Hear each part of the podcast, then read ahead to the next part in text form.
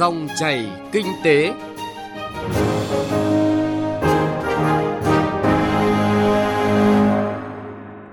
Biên tập viên Thu Trang kính chào quý vị và các bạn. Cảm ơn quý vị và các bạn đã đón nghe dòng chảy kinh tế hôm nay, thứ năm ngày 23 tháng 5 năm 2019.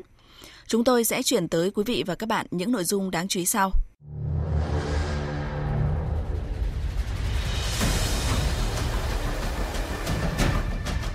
10 năm cuộc vận động người Việt Nam ưu tiên dùng hàng Việt Nam, hàng Việt Nam đã chinh phục được người Việt Nam. Người dân và doanh nghiệp chung tay tiết kiệm điện. Trong chuyên mục chuyện thị trường, phóng viên Đài Tiếng nói Việt Nam phản ánh nội dung thị trường bất động sản đang có sự lệch pha cung cầu. Bây giờ chúng tôi chuyển tới quý vị và các bạn những thông tin kinh tế đáng chú ý. Thưa quý vị và các bạn, trong báo cáo kiểm toán quyết toán ngân sách nhà nước năm 2017, Tổng kiểm toán nhà nước Hồ Đức Phước nêu rõ vẫn còn tình trạng một số bộ, cơ quan trung ương và địa phương chưa phân bổ hoặc phân bổ chưa chi tiết danh mục ngay từ đầu năm, phân bổ thiếu căn cứ hoặc chưa sát thực tế, chưa đủ điều kiện, không có trong kế hoạch đầu tư công. Bố trí vốn còn giàn trải và ứng trước kế hoạch vốn sai quy định.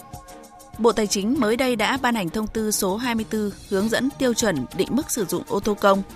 Thông tư đã có hướng dẫn cụ thể về mức kinh phí khoán với chức danh, đơn vị trong quá trình sử dụng xe công. Cụ thể, đối với xe phục vụ đưa đón từ nơi ở đến cơ quan và ngược lại, kinh phí sẽ được xác định theo hai hình thức là khoán theo số km di chuyển thực tế hoặc là khoán gọn.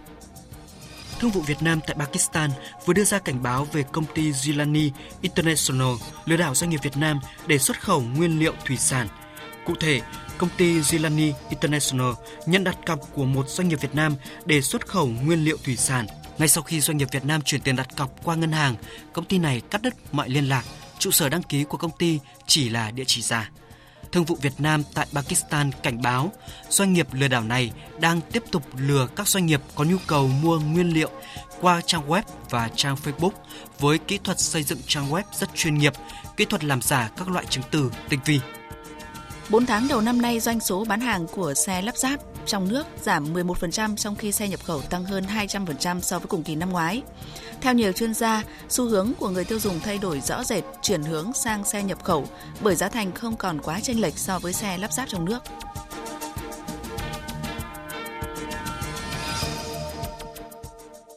Thưa quý vị và các bạn, Mới đây, Bộ Công Thương đã tổ chức hội nghị tổng kết 10 năm thực hiện cuộc vận động người Việt Nam ưu tiên dùng hàng Việt Nam của ngành công thương. Ghi nhận sau 10 năm triển khai thực hiện cuộc vận động, đó là từ chỗ vận động người Việt Nam ưu tiên dùng hàng Việt Nam thì đến nay đã có nhiều sản phẩm hàng hóa chinh phục được người tiêu dùng, trong đó nhiều sản phẩm trở thành niềm tự hào của người Việt Nam. Phản ánh của phóng viên Bá Toàn. 10 năm qua, ngành công thương cùng với các thành viên trong ban chỉ đạo cuộc vận động người Việt Nam ưu tiên dùng hàng Việt Nam đã góp phần tạo nên sự chuyển biến rõ rệt tại thị trường nội địa. Cuộc vận động đã tạo được niềm tin và sự quan tâm mua sắm tiêu dùng trong phần lớn người tiêu dùng Việt Nam đối với hàng hóa thương hiệu Việt, khơi dậy được tiềm năng dồi dào về nguồn lực và năng lực kinh doanh phân phối của mọi thành phần kinh tế.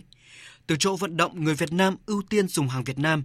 Đến nay đã có nhiều sản phẩm hàng hóa chinh phục được người tiêu dùng, trong đó nhiều sản phẩm trở thành niềm tự hào của người Việt Nam. Những chuyển biến này đã góp phần hoàn thành các chỉ tiêu kinh tế theo hướng kiềm chế lạm phát, ổn định kinh tế vĩ mô, giảm nhập siêu, đã có xuất siêu trong những năm gần đây. Đáng lưu ý, tổng mức lưu chuyển hàng hóa bán lẻ và dịch vụ từ năm 2009 đến nay đều có mức tăng trưởng khoảng 10% mỗi năm. Chỉ số giá tiêu dùng CPI từ mức lạm phát phi mã 19,8% năm 2008 đã giảm xuống mức dưới 5% trong các năm gần đây. Ông Đỗ Thắng Hải, Thứ trưởng Bộ Công Thương nhận định. Cuộc vận động người Việt Nam ưu tiên dùng hàng Việt Nam hiện đang bước sang một giai đoạn mới trong bối cảnh nước ta hội nhập ngày càng sâu, rộng hơn vào nền kinh tế thế giới với nhiều hiệp định thương mại song phương, đa phương thế hệ mới sức ép và sự cạnh tranh trên thị trường nội địa sẽ ngày càng quyết liệt hơn. Do vậy, để triển khai hiệu quả cuộc vận động trong giai đoạn mới, Bộ Công Thương sẽ tập trung triển khai các nhiệm vụ thực hiện đề án tái cơ cấu ngành công thương, phục vụ sự nghiệp công nghiệp hóa, hiện đại hóa và phát triển bền vững giai đoạn đến năm 2020, tầm nhìn đến năm 2030. Bộ Công Thương cũng sẽ trình chính phủ ban hành chiến lược phát triển thị trường trong nước giai đoạn đến năm 2025 tầm nhìn đến năm 2035, trong đó tập trung vào các giải pháp xúc tiến thương mại trong nước, lành mạnh hóa mạng lưới phân phối, ban hành các quy chuẩn, tiêu chuẩn hàng hóa phù hợp với các cam kết quốc tế nhằm từng bước kiểm soát về nhập khẩu cũng như là trật tự thị trường. Những kết quả của cuộc vận động đã khẳng định sự vươn lên của doanh nghiệp Việt Nam, không chỉ tham gia hưởng ứng, có chiến lược lâu dài tại thị trường nội địa.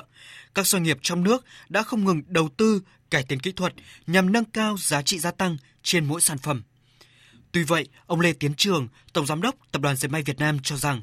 muốn mở rộng thị phần và phát triển thị trường nội địa, cần tính toán kỹ lưỡng, có những bước đi thích hợp, phù hợp năng lực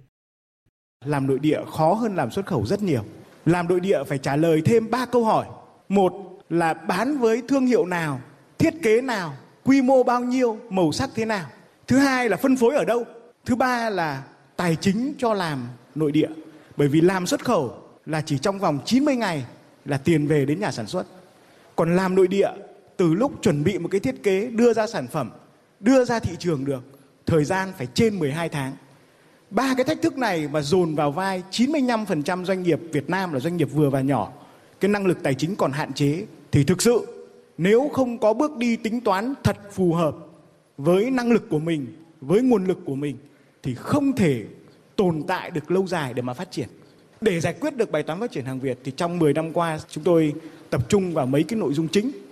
Một là tăng cường cái thiết kế và đưa ra mẫu mã phù hợp người Việt. Cái thứ hai là liên kết với nhau phân công với nhau để mỗi đơn vị sản xuất một cái chủng loại mặt hàng ờ, tránh tình trạng tràn lan thì khó khăn về quy mô và chúng tôi vẫn tự tin rằng hiện nay thì hàng dệt may Việt Nam ở các cái trung tâm, các đô thị có thị phần trên 70% và nếu mà là thị phần trong khu vực hàng hóa đồng phục thì sấp xỉ 100%. Trong suốt chặng đường 10 năm hưởng ứng cuộc vận động, ngành công thương đã góp phần thúc đẩy sản xuất, đẩy mạnh tiêu thụ nội địa và giảm nhập khẩu hàng hóa, bảo đảm an sinh xã hội, đồng thời khẳng định sự đúng đắn trong đường lối chủ trương của Đảng, Nhà nước, Chính phủ, góp phần quan trọng làm chuyển biến ý thức của người tiêu dùng và doanh nghiệp trong việc lựa chọn và sản xuất, phân phối hàng Việt Nam tại thị trường trong nước – Ủy viên Bộ Chính trị, Phó Thủ tướng Chính phủ Vương Đình Huệ yêu cầu Bộ Công Thương và các đơn vị liên quan cần tiếp tục cố gắng, sáng tạo, tìm ra cách làm phù hợp với thực tiễn trong triển khai thực hiện cuộc vận động. Tôi đề nghị Bộ Công Thương và các đơn vị tiếp tục cố gắng, sáng tạo, tìm ra nhiều hình thức cách làm phù hợp với thực tiễn trong việc triển khai thực hiện cuộc vận động nhằm khơi dậy mạnh mẽ bản lĩnh, ý chí, sức sáng tạo của người Việt Nam nâng cao chất lượng uy tín của hàng Việt Nam, chinh phục người tiêu dùng Việt Nam. Hàng Việt Nam chiếm lĩnh thị trường trong nước và ngày càng là niềm tự hào của người Việt Nam và chúng ta hãy cùng nhau chung tay để nâng cao giá trị thương hiệu của hàng Việt Nam, bảo vệ thương hiệu của hàng Việt Nam và đưa hàng Việt Nam thâm nhập sâu rộng ngày càng nhiều hơn nữa vào thị trường khu vực và quốc tế. Thưa quý vị và các bạn, để người tiêu dùng tiếp tục tin và sử dụng hàng Việt, cần có cơ chế chính sách hỗ trợ và tạo điều kiện thuận lợi cho doanh nghiệp phát triển sản xuất, kinh doanh, phát triển thị trường nội địa, thiết lập các kênh phân phối hàng hóa hay là đưa hàng Việt đến với người tiêu dùng tốt hơn, nhất là những địa bàn khó khăn, vùng sâu vùng xa. Bộ Công Thương cũng cần đẩy mạnh công tác quản lý thị trường, đấu tranh chống buôn lậu và gian lận thương mại hàng giả, hàng kém chất lượng để đảm bảo quyền lợi người tiêu dùng và hàng hóa sản xuất trong nước.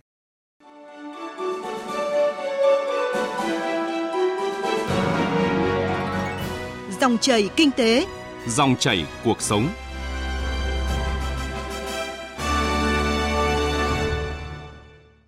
Thưa quý vị và các bạn,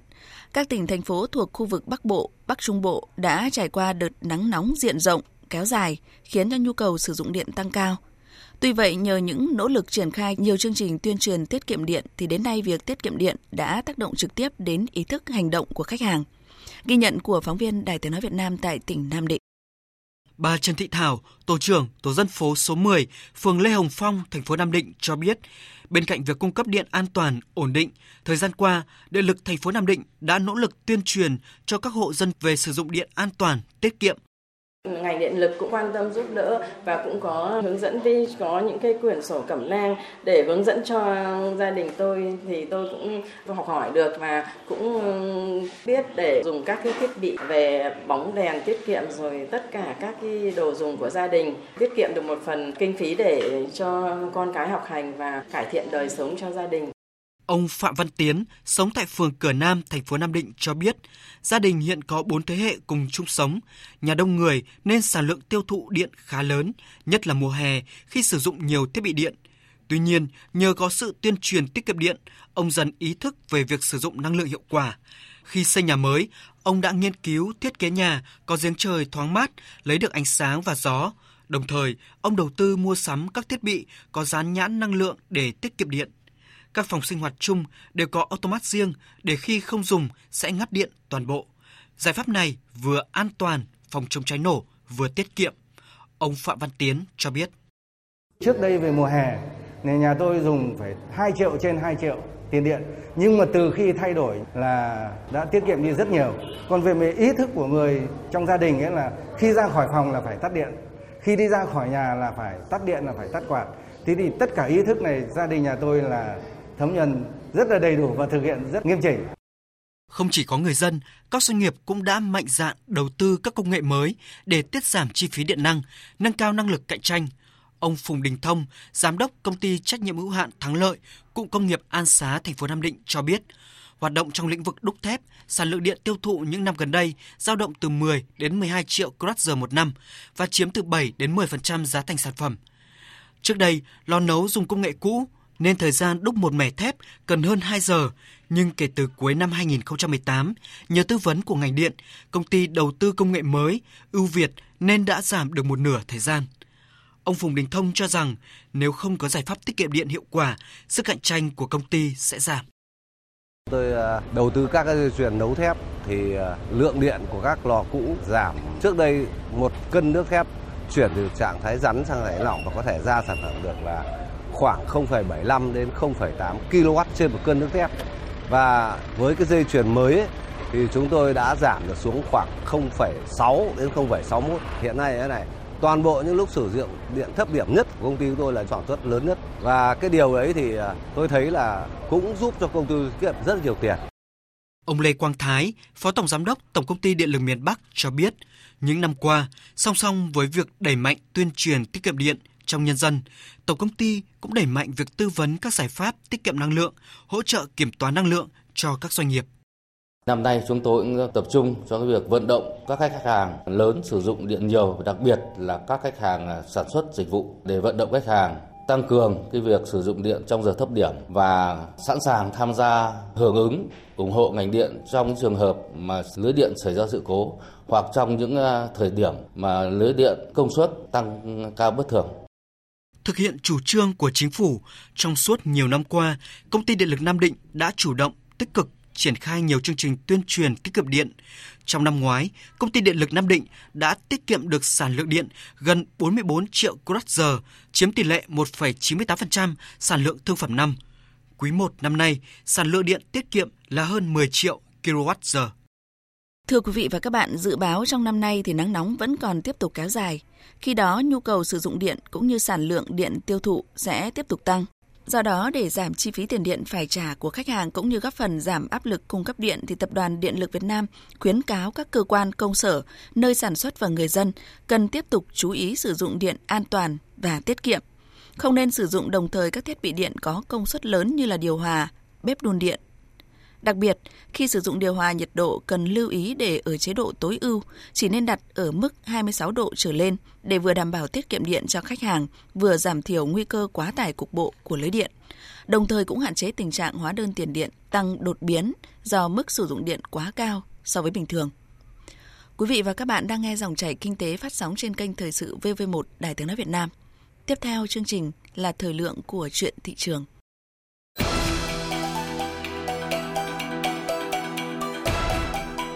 Chuyện thị trường Thưa quý vị và các bạn, thị trường bất động sản trong cả nước đang có sự mất cân đối hay còn gọi là lệch pha giữa nguồn cung và nhu cầu thực tế. Lượng dự án phân khúc cao cấp gia tăng nhưng lại khó tiêu thụ, trong khi đó phân khúc căn hộ có giá trị thấp lại khan hiếm. Trong chuyên mục chuyện thị trường hôm nay, phóng viên Thành Trung sẽ phân tích rõ hơn về thực trạng này. Theo số liệu của Hội môi giới bất động sản Việt Nam, từ đầu năm đến nay, lượng giao dịch trên thị trường bất động sản cả nước giảm so với cùng kỳ năm ngoái ở tất cả các phân khúc. Năm ngoái, lượng giao dịch bất động sản trên cả nước là hơn 100.000 sản phẩm, trong khi 3 tháng đầu năm nay chỉ có hơn 7.000 giao dịch thành công. Tại Hà Nội, phân khúc căn hộ chung cư, trong đó căn hộ có giá trung bình được giao dịch nhiều hơn cả, chiếm khoảng 55% tổng lượng giao dịch trên thị trường. Tuy nhiên, mặc dù thị trường căn hộ hấp thụ tốt với khoảng 67%, nhưng nguồn cung lại khan hiếm. Ông Nguyễn Thế Điệp, Phó Chủ tịch Thường trực Câu lạc bộ Bất động sản Hà Nội cho rằng, Rõ ràng cái phân khúc nhà ở giá rẻ cũng như là thấp cấp hiện nay có thể nói là ngay kể cả những lúc đóng băng chúng ta vẫn vẫn vẫn thiếu. Ở đây nó có một cái lý như thế này, là xây dựng nhà giá rẻ hoặc là nhà xã hội hoặc là nhà giá thấp thì thường là cái lợi ích nó không cao, lợi nhuận không cao, cho nên doanh nghiệp cũng không mặn mà lắm. Chính vì lẽ đó mà tôi nghĩ là cần phải có cơ chế chính sách. Chúng ta cần phải tác động về mặt vĩ mô, có những chính sách phải can thiệp vào. Chúng ta tạo cái dòng tiền, tạo cơ chế chính sách tạo mọi điều kiện để cái phân khúc này nó phát triển thị trường thành phố Hồ Chí Minh cũng giống Hà Nội ở chỗ nguồn cung khan hiếm trong cả quý một năm nay chỉ có 3.400 sản phẩm được tung ra thị trường Nguyên nhân là do thành phố Hồ Chí Minh đang giả soát lại vấn đề xây dựng, quy trình giao đất, giao dự án và năng lực của chủ đầu tư, trong đó có 7 dự án của Novaland. Mặc dù lượng cung bất động sản tại thành phố Hồ Chí Minh ít như vậy, nhưng tỷ lệ hấp thụ lại rất cao, khoảng gần 4.000 sản phẩm. Đặc biệt, căn hộ ở phân khúc trung cấp có tỷ lệ hấp thụ lên đến hơn 90%. Nếu như bất động sản ở Hà Nội có chiều hướng đi ngang thì tại thành phố Hồ Chí Minh, thị trường lại có chiều hướng tăng ở tất cả các phân khúc.